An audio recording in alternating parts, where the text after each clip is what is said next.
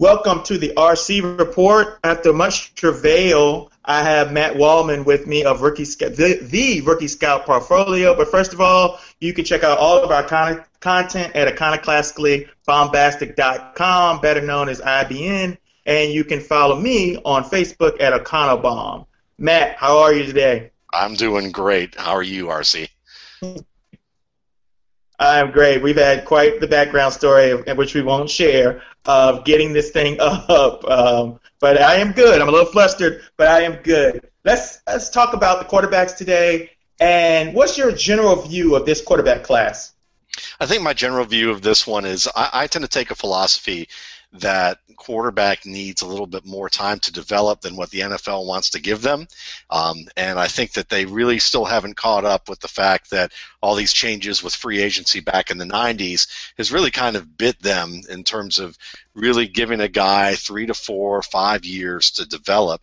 Because when you think about quarterback play, um, you don't need to be the best athlete in the world to be a good quarterback. It's you, you have to have a certain level of athleticism, but you also have to master the mental components of the game, and that comes with a lot of reps. It comes with some um, bad moments and overcoming those bad moments, and it comes with study and experience and you develop that savvy over a period of time and it's and most great quarterbacks have talked about that when they hit about 27 to about 31 that's the time when they are really at a uh, you know they're really at their peak in terms of how they see the game and their athletic ability is still at a high level and they're able to put together both. So when I look at this class, I think there are a lot of guys who, if they were in an environment where they could have three to four years to, to kind of take their lumps and to to have some a team that was actually patient with them, you would see some decent starters come out of this class.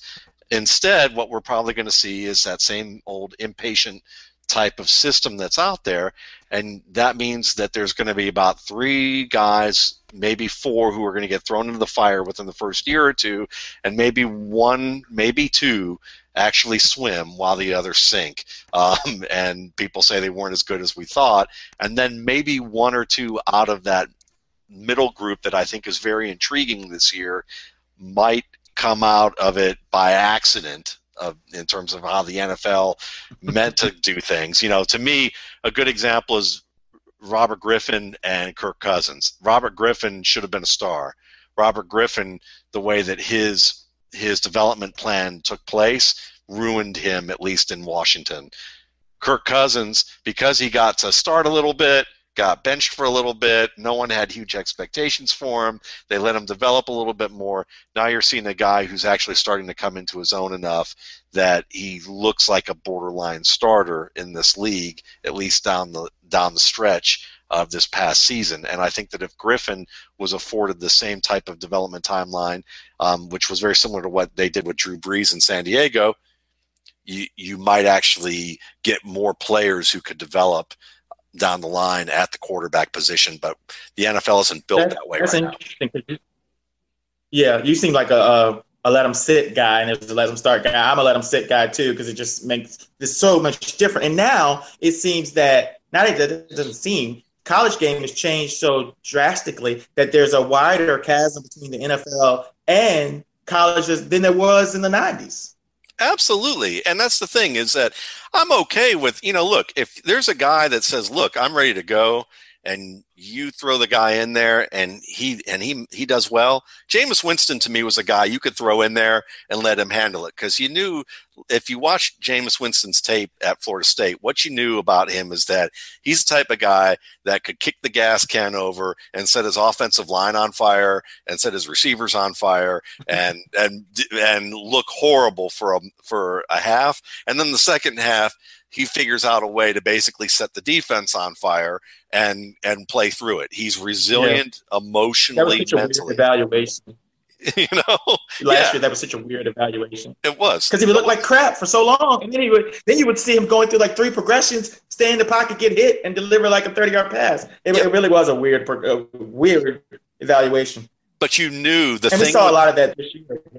Yeah, absolutely. But you see that he had it here that it was like, okay, mistakes aren't going to bother me. I am supremely confident that I know that things are going to work out and that I can learn from my mistakes and that, yeah, I'm going to make a couple mistakes a game. I'm going to play through that. And I think that there are a lot of players who end up either pressing too hard or they or they kind of go into a shell if they do that too often, especially early on. And uh, there are very few players who have that kind of bravado, have that kind of internal confidence to be able to do that early on. And I think at the same time, teams shouldn't expect that from a player. What they should expect is okay, if we give these guys three to four years, a la Drew Brees, Drew Brees talks about how Marty Schottenheimer developed them. It wasn't Sean Payton. He said Schottenheimer would mm. bench me and say, look, you're my guy still. If you made a couple mistakes here, I want you to watch the rest of this game while we put Flutie in or whoever they had in at the time. And in the fourth quarter, if we're close, you're my guy. I'm putting you back in to give you that experience. You know, and it was those types of things rather than going, well, he wasn't good. Now we're going to bench him for about three or four games, and he's going to have to work his way back to being what he was. And but there's really no guidance, confidence, long-term plan, and I think that that's what's missing yeah. with today's league. You know, because like you said, it there's a, a broader chasm in a lot of regards, even though they're incorporating more concepts but at the same time, there's also uh, you, you, know you're talking about the complexity of the game goes a lot is a lot higher, and that means the mental ability to process what's going on in the field it takes time. It, this is just the, it is the most complex position in sports and it's one of the most complex to evaluate because there's so many moving parts with it and it requires not just the physical ability the technical ability but also the strategic the leadership the resilience the emotional toughness. These are all things that that go into an evaluation and it's not just about can he throw football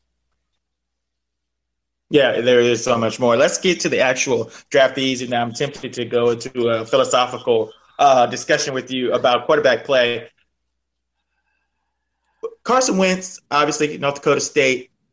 What do you, or how do you incorporate where a player plays if they're playing for a small school? Um, I think for me, what really matters is behaviors of what I see on the field, um, and and projecting that based on what I watch and study as a standard in the NFL. I watch a lot of NFL tape and I try and make sure that what I evaluate is based on um, you know an NFL standard. So when I look at Carson Wentz, if he's throwing a ball um, into a tight window, then you know, it's easy to be able to project that. If he's throwing the ball into a wide open area, but the timing is good enough that it could fit into a tight window, then to me that that fits the NFL standard. If he's a if he's using the techniques that you would a- ask a quarterback to use to avoid pressure, and you see him being able to avoid it within you know a certain number of steps or with a certain level of crispness in which he does it then it's projectable to what he's going to face against a defensive end in the nfl um, so to me it's kind of a mix of the behaviors that he's showing on the field and then matching that with kind of what i expect in terms of you know, kind of taking a template of what I see in terms of coverage, in terms of pass rush, and trying to project that and apply that to what I'm seeing on the field. So if it means that a that a defensive end probably would have been there two steps sooner if he was in the NFL, then that's how I would, you know, I'm going to apply that to what I see on his current tape. So when you do watch his tape, what do you see? I see a guy who I see a guy who learns from his mistakes which I, I really like. Um, when you see a player who is capable of having a bad mistake in a big game and then the next series come back and avoid that mistake and then make a big play the play after that and to be able to win a game that tells me that mentally this guy's a student of the game that he's got some resilience and he thinks on his feet He's certainly a flexible athlete. I like how he runs in the open field. He's strong. He's well balanced. He's got some agility to him. He's got some decent speed. So he's someone who's going to be able to execute different types of um, run oriented offenses in terms of with the, as a quarterback. You can do the read option with them. You can yeah, do play action. Bit. Go ahead they used him a little bit with the running, like like Cam. Like I'm not comparing him to Cam, but within the North Dakota State offense, they used him as a runner, and, they, and that was surprising to me when I watched him. Yeah, you absolutely could. He's a strong guy with good balance and he's pretty quick. So you could use him that way. You can use him in the play action game and more of a West Coast oriented offense. And he's very good in the quick passing game. Um, so, you know, on rollouts, um, bootlegs, those type short drops, I think he can be very good right away in terms of when I say really good, I'll say he can be competent in the NFL right away as a starter in that aspect of the offense. Um, I think his deep game needs some work. He's a player that he can throw the ball far, he can throw the ball with velocity. Um, but he also has to show a little bit better anticipation on his deeper routes. Right now, a lot of the routes that he throws, he tends to force his receiver to work for the ball more than he should. Um, so it's something that when you're looking at him being aggressive and testing the defense or making the defense pay for how they stack up at the line of scrimmage in response to what he does in the short game, he's not able to make them pay as consistently as he may be able to down the line with a little bit more work. And I also think he has to get a little bit more fluid with his feet. What's very important is the is really the mind, the eyes, and the feet and how they're aligned. Um, and you can see that with how fluid a player's footwork is. And one issue, you know, on one end of the spectrum, you can look at players, and if their feet are very jumpy and jittery, um, and they don't move in control, and I'm not talking like Pey- Peyton Manning because Peyton Manning had controlled feet; they just look jittery. He's like someone who who may have a you know if they are speaking they're kind of like me they might they might stutter or stammer a little bit here and there say um or uh but yeah. at the same time they're, they're giving control. Yeah. you can still understand what they're saying. And that's what peyton manning was kind of like as a player. He wasn't all over the place. But on the other end is you have players who have kind of concrete feet who that they see something happening in front of them and their feet get stuck in place. And then when they try to throw they haven't adjusted their feet to what they see. And the and the accuracy the pass suffers. And that's something that you see with Wentz when he has to move from one progression to the next and make that throw. So some of the finer points of accuracy in the short and intermediate game because of those types of movements suffer, as well as him getting better at his deep ball placement. These are areas that I think, just from a mechanical standpoint, are going to have to improve right away, regardless of what he sees and how well he sees it point, I saw a stat from Pro Football Focus College. Uh, he's only on passes of 20 yards or more, 37.5 completion percentage, 81st in the nation. So the data backs up what you're saying. I want to get into a philosophical uh, thing with Lynch versus Wentz. I see a lot of the scouting reports I read and the people I read, they'll say, oh, Paxton Lynch has the higher upside. And I noticed this trend of the bigger, stronger, Cardale Jones, they said it about too. Cardale, um, the bigger, stronger athlete being given the upside moniker, where I feel like upside for a quarterback is entirely different. Whereas Jamarcus Russell was seen to have upside because they can just throw the ball 70 yards. Have any quarterbacking skill? Does it make sense what I'm saying? And maybe yeah. you could address it. What you I think, think, of that issue? I, I, think it makes perfect sense, and I think that that's just the that's the common mistake that I think that we make when we look at athletics because we think of athlete we apply the physical to the athletics as opposed to the mental. And because it's easier to look at the physical than it is to examine um, the mental processing, the work ethic, the resiliency, um, and that's why people didn't want to just didn't even want to look at Russell Wilson for a while. I mean, I was a big Russell Wilson fan, and I think the you know they looked at Wilson and they they couldn't get past the height that was all it was is they couldn't get past certain physical aspects of his game but we have examples over and over and over again of players who were not big enough not tall enough didn't throw the ball hard enough but they mm-hmm. they use the mental aspects of the game because again anticipation is important reading a play pre-snap and post-snap is important. Being able to understand um, being able to make accurate throws over and over again within the range that you're comfortable with and what the offense is matched to um, with that player is important especially after you get hit three or four times. Um, it doesn't matter if you can throw a ball through a brick wall. If you throw a ball through a brick wall and um, you know you're in a situation where you get hit in the mouth a few times and now you can't make a good decision doesn't matter how important what your arm is. There's a, a minimum level of arm strength exactly. So to me it's about the yeah, physical stuff is the minimum arm talent is a much better description than arm strength because it's just there's so many different kind of throws and so many dynamics and arm angles and things with the quarterback position. But we'll never get through if I keep. I'm so tempted to just go into a, a quarterback uh, discussion with you.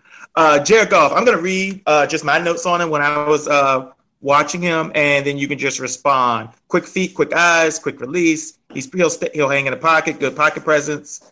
Uh, it doesn't have a huge arm. They talked about the hands that have been much better about his hand. He'll force the ball. For me, the I still like Matt Ryan. Is there just several throws? Well, not several. There are two, three, four, sometimes five throws a game that he should just make that he doesn't. And the short to intermediate accuracy sometimes suffers. I'll, I'll see somebody on a slant. He'll just throw it a little bit behind them. Thing that separates, and I think that ultimately being a good average, depending how you look at it, to great. And then with with Goff, I feel like there are just instances and these things he misses with the accuracy that's not consistent enough to be a next level quarterback. Okay. I would say, I would counter with this. I would say that while he may not have the velocity that, uh, that a Carson Wentz or a Cardale Jones or even a um, Paxton Lynch has on some of these deeper arm throws, um, I just watched Goff today throw a 57 yard bomb and stride at Air Force, another 51 yarder versus USC, another 60 yard throw. I'm talking from the pitch point. Um, at San Diego State yeah. um, in the half. Then I watched him off platform where he didn't have his feet under him go 44 yards off his back foot up the seam in tight coverage against Air Force, and then another 40 yard throw that kind against Utah. Then against then from the opposite hash, when we're talking about those are the big money throws. Watched him, you know, left hash, left hash to right on the sideline, 38 yards to Air Force, 34 yards later in the half in the same game, and then 48 from the opposite hash in the third quarter against USC in the third quarter. So I look at those and I say, does he have, is he going to always put it on a line where you take opposite hash throws? That are, you know, some of those deep outs, 20, 25, Big Ben Roethlisberger, Cam Newton throws. Probably not. He's close enough, though, that he does have enough of that that he can widen the field in a way that you can still say that's pretty nice to have. Now, the accuracy to me, a lot of the accuracy issues I've seen with him have been about him trying to challenge a defense in ways that are too risky and being too confident in what he sees. He's a very anticipatory mm-hmm. quarterback. And so one of the things that I often see is that he will try to drop it between a cover two. He'll try to drop it um, around, you know, either inside, outside, or over a shallow coverage defender who's peeling off his coverage and trying to get to the get a little deeper on his drop off of the receiver because he knows Goff. So you feel like it's more there. of a decision making. Yes. More decision making than accuracy for you. Yes. Yeah. And I think I think. Okay. He, he uh, but I am on it. But uh, the short the short to intermediate thing is something that I've noticed. Maybe I'm exaggerating because he throws so many. I mean, he throws the ball around the yard a lot. Um, but I, I do. It reminded me of Matt Ryan, where if you put the right weapons around him, he's going to run your offense competently, and he's going to give you this floor. And if you put the right stuff around him, he, he he's the point guard, and I think that's appealing to me because a lot of quarterbacks can't do that. Yeah, I would I would say that's a very good descriptor. I would say Goff has a better arm than Matt Ryan as a guy who lives in the Atlanta area and, and watches a lot of Matt Ryan. Matt Ryan cannot throw an accurate ball over 45 yards. It, that's where it gets shaky. But you put Matt Ryan, Matt Ryan, like you said, you put good players around Matt Ryan, and he is more than good enough to help a team go deep into the playoffs and and actually help the team win those games. And I think that Goff for me is a guy who's just a little too confident in what he can do with his anticipation and his arm. And I and he, like you said, excellent pocket presence. I think that he understands what he sees in a defense, and sometimes he can be a little too quick or a little too confident in what he does.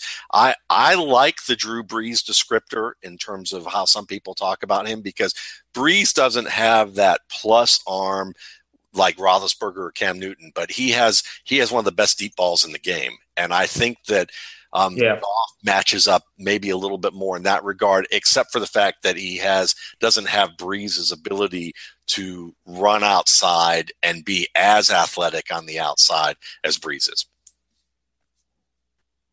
Uh, what's your take on Paxton Lynch? He's been most basically the, the main take from what people say, and from what I've seen too, is he's just inconsistent. But what's your take on him?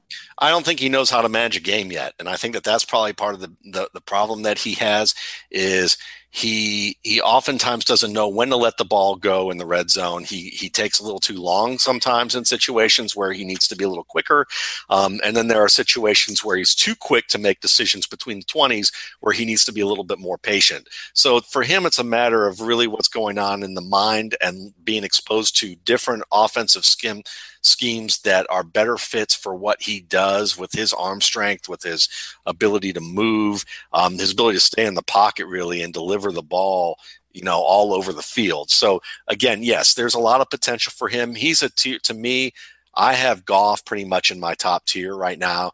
Lynch to me is probably closer to guys that you know i i, I Paxton Lynch is a guy that some teams going to want to draft in the first round because of the way that the the the state of the NFL is, but he ideally he should be a second or third round pick in my opinion. I think he's a guy that could develop into a decent starter, maybe even a really good one.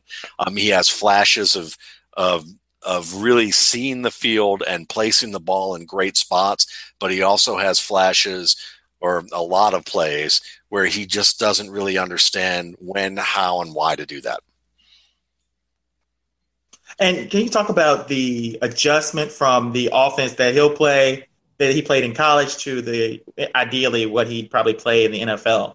Yeah, I mean a lot of, a lot of short, a lot of quick reads, yeah, yeah, you're right. A lot of quick reads, a lot of read option. He is he's somewhat mobile and he's big, but he should I don't think he's the guy you want running the read option. I think he's the guy you want maybe running some play action, maybe running some boots, but not with the design of him really running the ball and being a threat. I, I, think that those are things you can do, but if you have him doing that two or three times a game to do something to confuse a defense, fine. If you're doing that, you know, 30 out of 60 plays in a game, then I don't think you yeah, have the right foundational thing. Yeah, you want him. You want. I think kind of reminds me. Bortles can move. Yeah, Bortles can move, but that's not something you can hang your hat on. No, not at all. You know, to me, it's like Paxton Lynch to me is more of Flacco elements to his game than eh, you know than anything. Yeah. Big arm, big guy who can move, but you're not going to ask him to. You're not going to ask him to be that 11 on 11 you know key that turns the defense into a situation where they have to to you know put a spy over him because no defense is going to spy him. No, Christian Hackenberg is one of the players in the draft Uh, some people are really hanging on that first year and you Bill O'Brien. But to me, and this is a debate that seems to always happen when, when there's poor line play, because I believe that poor line play can ruin the quarterback to some degree. And they see ghosts and they, they're too jumpy. And so it's a chicken or the egg thing. But I've seen so many plays on tape where he had a clean pocket and he just simply missed the throw.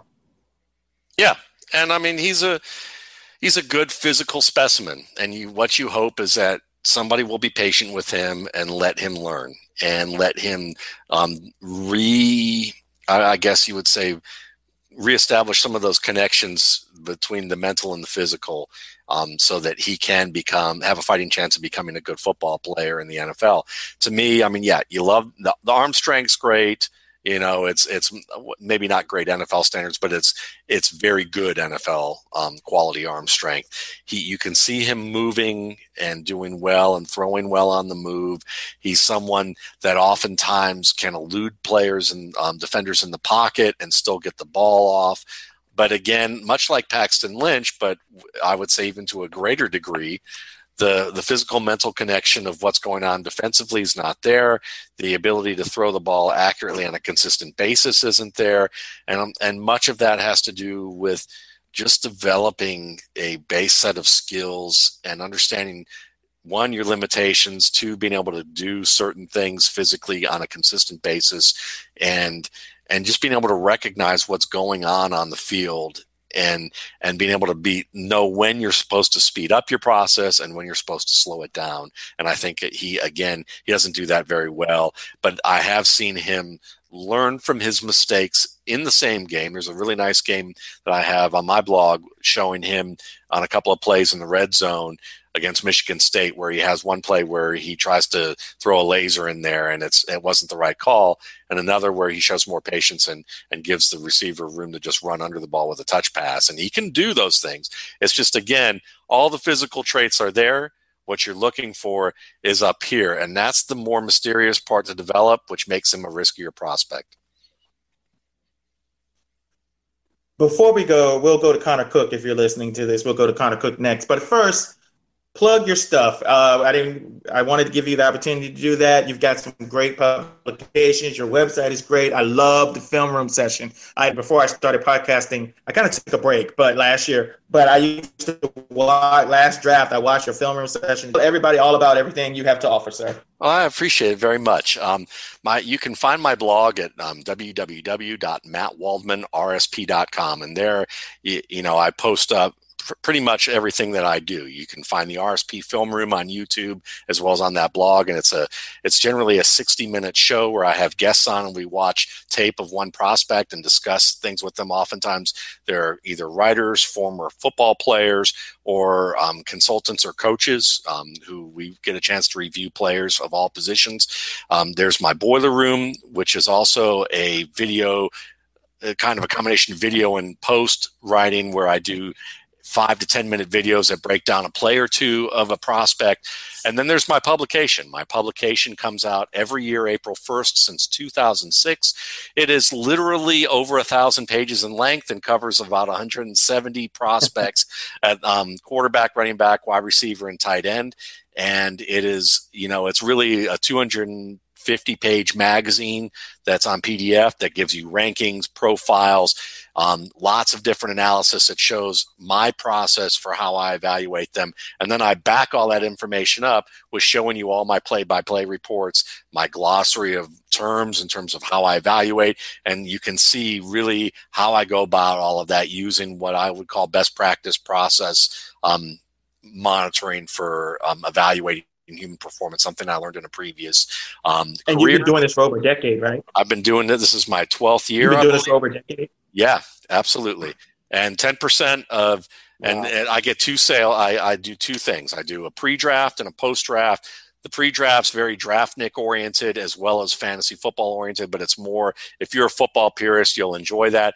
If you're a fantasy football owner and looking for your dynasty league or for your redraft leagues, I do a post-draft version that comes with the publication. It just comes out in May um, for the same price. It's all together one package, and you get rankings and tiered, tiered cheat sheets and more analysis based on where these guys went. Um, and that comes out a week after after the draft, and that's all. That's all that goes together. And ten percent of each purpose uh, purchase, I donate to Darkness to Light, which is an organization that helps protect and um, children and help train people on how to address and avoid um, sexual abuse in their communities. So that that's that's what a lot of we have going on. What's the price? I don't think you said price. Oh, the price price is nineteen ninety five. Um, so you get so you get two publications for the price of nineteen ninety five. And ask around. Just go on Twitter. Uh, folks, this is one of the smartest. Oh, go ahead, folks. No, this go is one of the smartest people that I follow on Twitter, especially concerning draft. I'm not just blowing smoke up your butt. That is legit. That's why I try to get people like this on the podcast. So go out and get it. Uh, Connor Cook. Let me give you my notes on him, and you can respond. Uh, for the upside, he's prototypical pro style quarterback, playing pro style system. Got a lot of wins at Michigan State. Operates around the center. Sees field well. Good on timing patterns and deep throws. Willing to throw his receivers open. Uh, he's got some accuracy issues on the downside. Arm strength is average. Uh, he kind of does that thing where you were saying where his his feet don't match with uh, where he's going with his mind or his head. Uh, he's got kind of got that going. And then there have been some there have been some leadership issues that have been questioned. I don't know if you're Costellian where you don't comment on any of that kind of stuff, but that's also in there. When you're not named the captain and you've been a three year starter, you've got to think about that too. But that's my deal on Connor Cook. What what are your thoughts? Well, certainly, uh, we'll say from the upside and what we see on the field is that he's got the guts of a burglar. I like the fact that he's someone who will he, he knows what his he knows what he can do with pinpoint accuracy, and he has not afraid to target his players in tight coverage down the field within 25, 30 yards. And he shows a lot of nice plays where he can drop the ball in the bucket, or he can hit the back shoulder fade, or he can find his receiver one on one and let his guy make the play. I love that about Connor Cook. I like that when it's a when it's a set play mm-hmm. and he's able to drop back and stick that drop and let the ball go on rhythm, he's very good with that. But ask him to move around, have to make adjustments when structure goes out the window. And like you said, I agree. Yeah, the improvisation isn't all that great. It's too easy. It's too easy to make this comparison, but it's true. It's Kirk Cousins. When Kirk Cousins has a clean pocket and everything's on schedule, he's great. But when that eye level drops and things that first read's not there, and he's not as comfortable to go to the second. He's kind of a I call these guys like one and a half read guys, where they hit the first read and they go to the second and they're just like ah, I don't know what to do. So yeah, I, I definitely too. No, I absolutely agree with you. And they're that. hard to evaluate because sometimes they look so good. Yeah, they look so good sometimes, and then you'll see a play where like what? Yeah, yeah, and I think that that's part of it is that you have to be able to you have to be able to honor the fact that quarterbacks are going to have to play inside and outside structure, and and you have to be able to evaluate on them on both levels how well they do it because if they don't do, they have to be at least reasonably good at both. Um, and if they're really failing in one of those areas, then uh, forget it. No matter how good they look in, you know, in structure, if they don't look good at all outside of structure, they're gonna. That's gonna be a problem. Cook, I think, has enough potential to develop into a borderline starter if he can shore up some of these issues. I did ask around um, in the league with some people who are affiliated with teams about the the Connor Cook issues, um, just because I was curious if any of that bled onto the field. I don't care if the guy goes out drinking. I don't care if the guy did a little drugs. I don't care about some of those things that if he got arrested once. Those are things that are that you know from maybe a moral parent standpoint i might like or dislike about a you know about certain things yeah but, but youthful indiscretion yeah, exactly. The, these guys are these guys are 18 to 23 years old. You're going to make mistakes. I've had enough people in my lifetime who have done far worse than some of these guys get denigrated for, and they end up being great in their careers and they change their lives and they mature. So I'm not a big guy on that, but from a leadership end, you know, to me, you know, those are things that I wonder about. So I asked around and I was told that the off-field stuff is a non-concern. Um, but the leadership stuff does have some legs and it is something worth monitoring, but it's not a knockout factor. That's what I'm hearing is that it's not a knockout issue. It might be more an immaturity thing that, that may develop over, he may be able to develop and get more mature and grow up and grow out of it over time. I hope so because as a guy who knows who Archie Griffin is and who Archie Griffin, what Archie Griffin did. yeah, that was um, horrible. Yeah, watching that was one of those things where you go. I didn't know if I was going to bring that up or not if that was if that was my son, I just got to say, if my if my son did that to Archie Griffin, I think I think my son would be like in a lot of trouble when he came home. That's all I can say. Yeah, yeah. I, I have two boys, and if they did that to Archie Griffin, I think I would just be. And it's like we overanalyze these guys, but some things reveal character. Like that should have been a slightly. You knew it had to be a legend of some sort at the Big Ten championship game. You knew it was some legend, even if you didn't know who it was. You don't snatch it. Yeah, I don't know. if it was a cheerleader, you shouldn't snatch it and act like you weren't there. Exactly, whoever so, it is, yeah. it doesn't matter, you know. But I, uh, much less a guy, the only guy who's ever won two Heisman trophies. So I mean, that's just it, to to me that is a that tells you when someone says he has leadership issues, and then you see that, you do connect the dots a little bit. Um, but does it mean that yeah. he can grow up and become a, a better guy? Yeah, I think he can. And if they're saying that they think that's possible, then then that's good. But he may need somebody who's a strong enough leader as a coach and a strong enough locker room around him that can help bring him along to show him the right way. And it can happen. Speaking of leadership issues or potential leadership issues, Dak Prescott was in the news lately with a DUI. Uh, regardless of that, and there have been Tim Tebow comparisons, unfortunate for him in college. But um, well, in college he's fortunate. In the pros, it's an unfortunate comparison. But what's your take on Dak Prescott Dak, Pres- Yeah, Dak Prescott to me is one of those guys that actually has developmental potential, but I think that his ceiling is probably no better than that of a of a high end backup who can come in and maybe give you a couple three games before a defense really finds him out, keys on him, and and exposes him for what he can and can't do. Um, I like the arm strength in terms of you know it's good enough. Um, he's certainly a mobile guy who's strong and he's that he can break tackles and he's got enough burst to be able to to avoid pressure and do some good work. But I think that some of the issues, and he actually has some nice accuracy on plays that are that are pro caliber. I mean, making types of back shoulder plays. Um, on the move 20 30 yards down the field when he's under when he's under pressure i think those are some flashes of things that make you go there's something to work with here with this guy and i think there really is but I also think that some of the decisions that he makes in terms of in the pocket, if you ask him to make small move, he's either going to be a guy who can make a very small move, um, small adjustment, or he's going to have to make a major adjustment when he has to avoid pressure. And, and then he can be accurate on either of those. But if you ask him to do something that is probably more like what Tom Brady would do, Drew Brees would do, Peyton Manning would do, being able to climb, being able to slide, um, away from pressure and flush and, and put two moves together to avoid a defensive end and maybe a collapsing defensive tackle and then still throw the ball. He has trouble doing those types of things. I think he has trouble moving from one progression to the next and being accurate with his feet um, so that he doesn't overthrow the ball or put the ball in bad positions. Um, but these are all things that when at the end of the day, if you, you if you sit them down and you let them sit and watch and let them work and you give them three to four years, you might have a player who ends up being um, a, a borderline starter for you.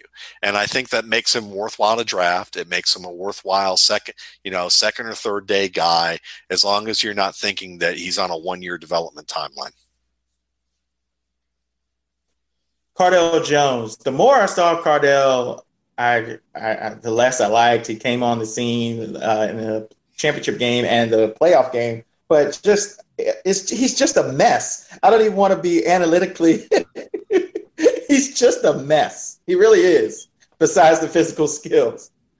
You and it's I, hard to watch him. Honestly, for me, it's, it's a hard it, watch. It's funny because the I'm the exact opposite on this one. I um. Oh really? Really? Yeah. The first time I watched Cardale Jones, I was cautious. I looked at those games and I thought, okay, I haven't seen too many downfield throws.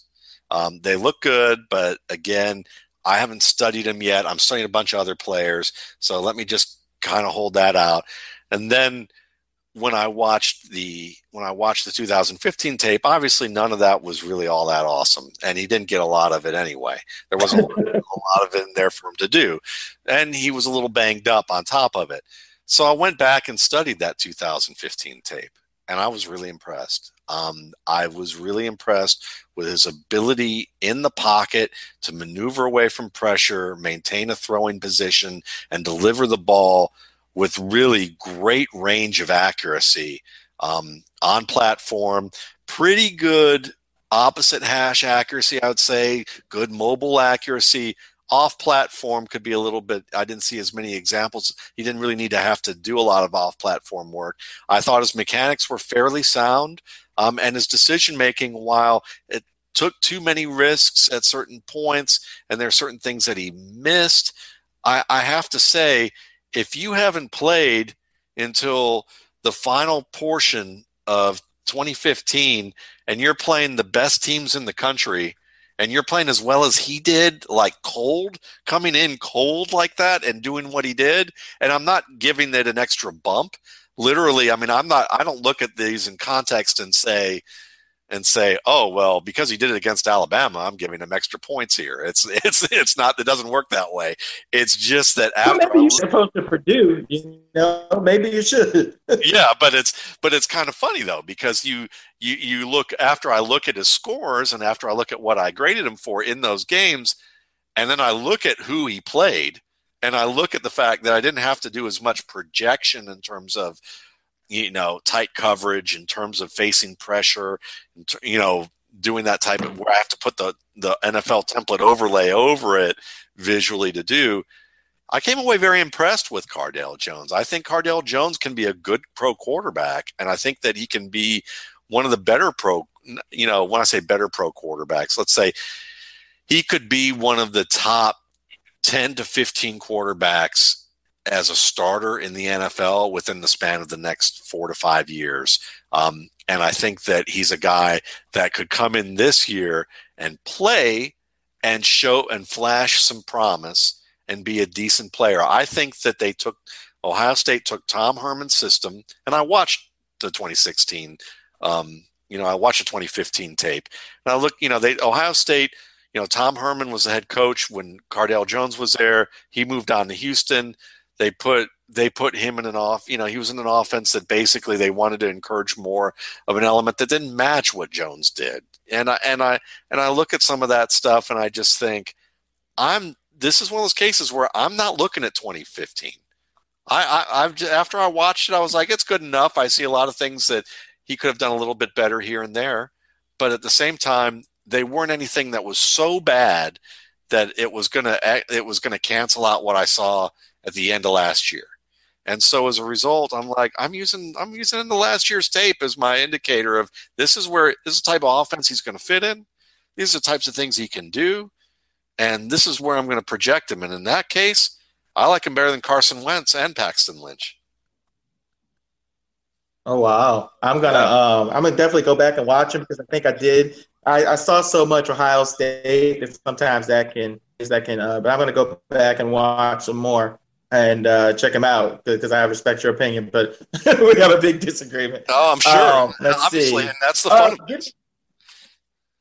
Uh, yeah, it is. It's, the way we see it is very interesting. This this is almost my favorite thing in sports is draft evaluation. I love it because you project and you're looking at rationale and it's almost like a puzzle or something to solve and it's, it's really interesting it, it really is yeah. how people see what you value what you don't value what you're learning and you know because it's all a process of learning but who, what's a prospect or who's a prospect we haven't talked about that you think can at least be a serviceable backup maybe more a guy who is kind of rising and surprised me. I'm going to give you, I'll give you a few names and I won't go too far into them. But the first guy that surprises me is Jake Rudock of Michigan.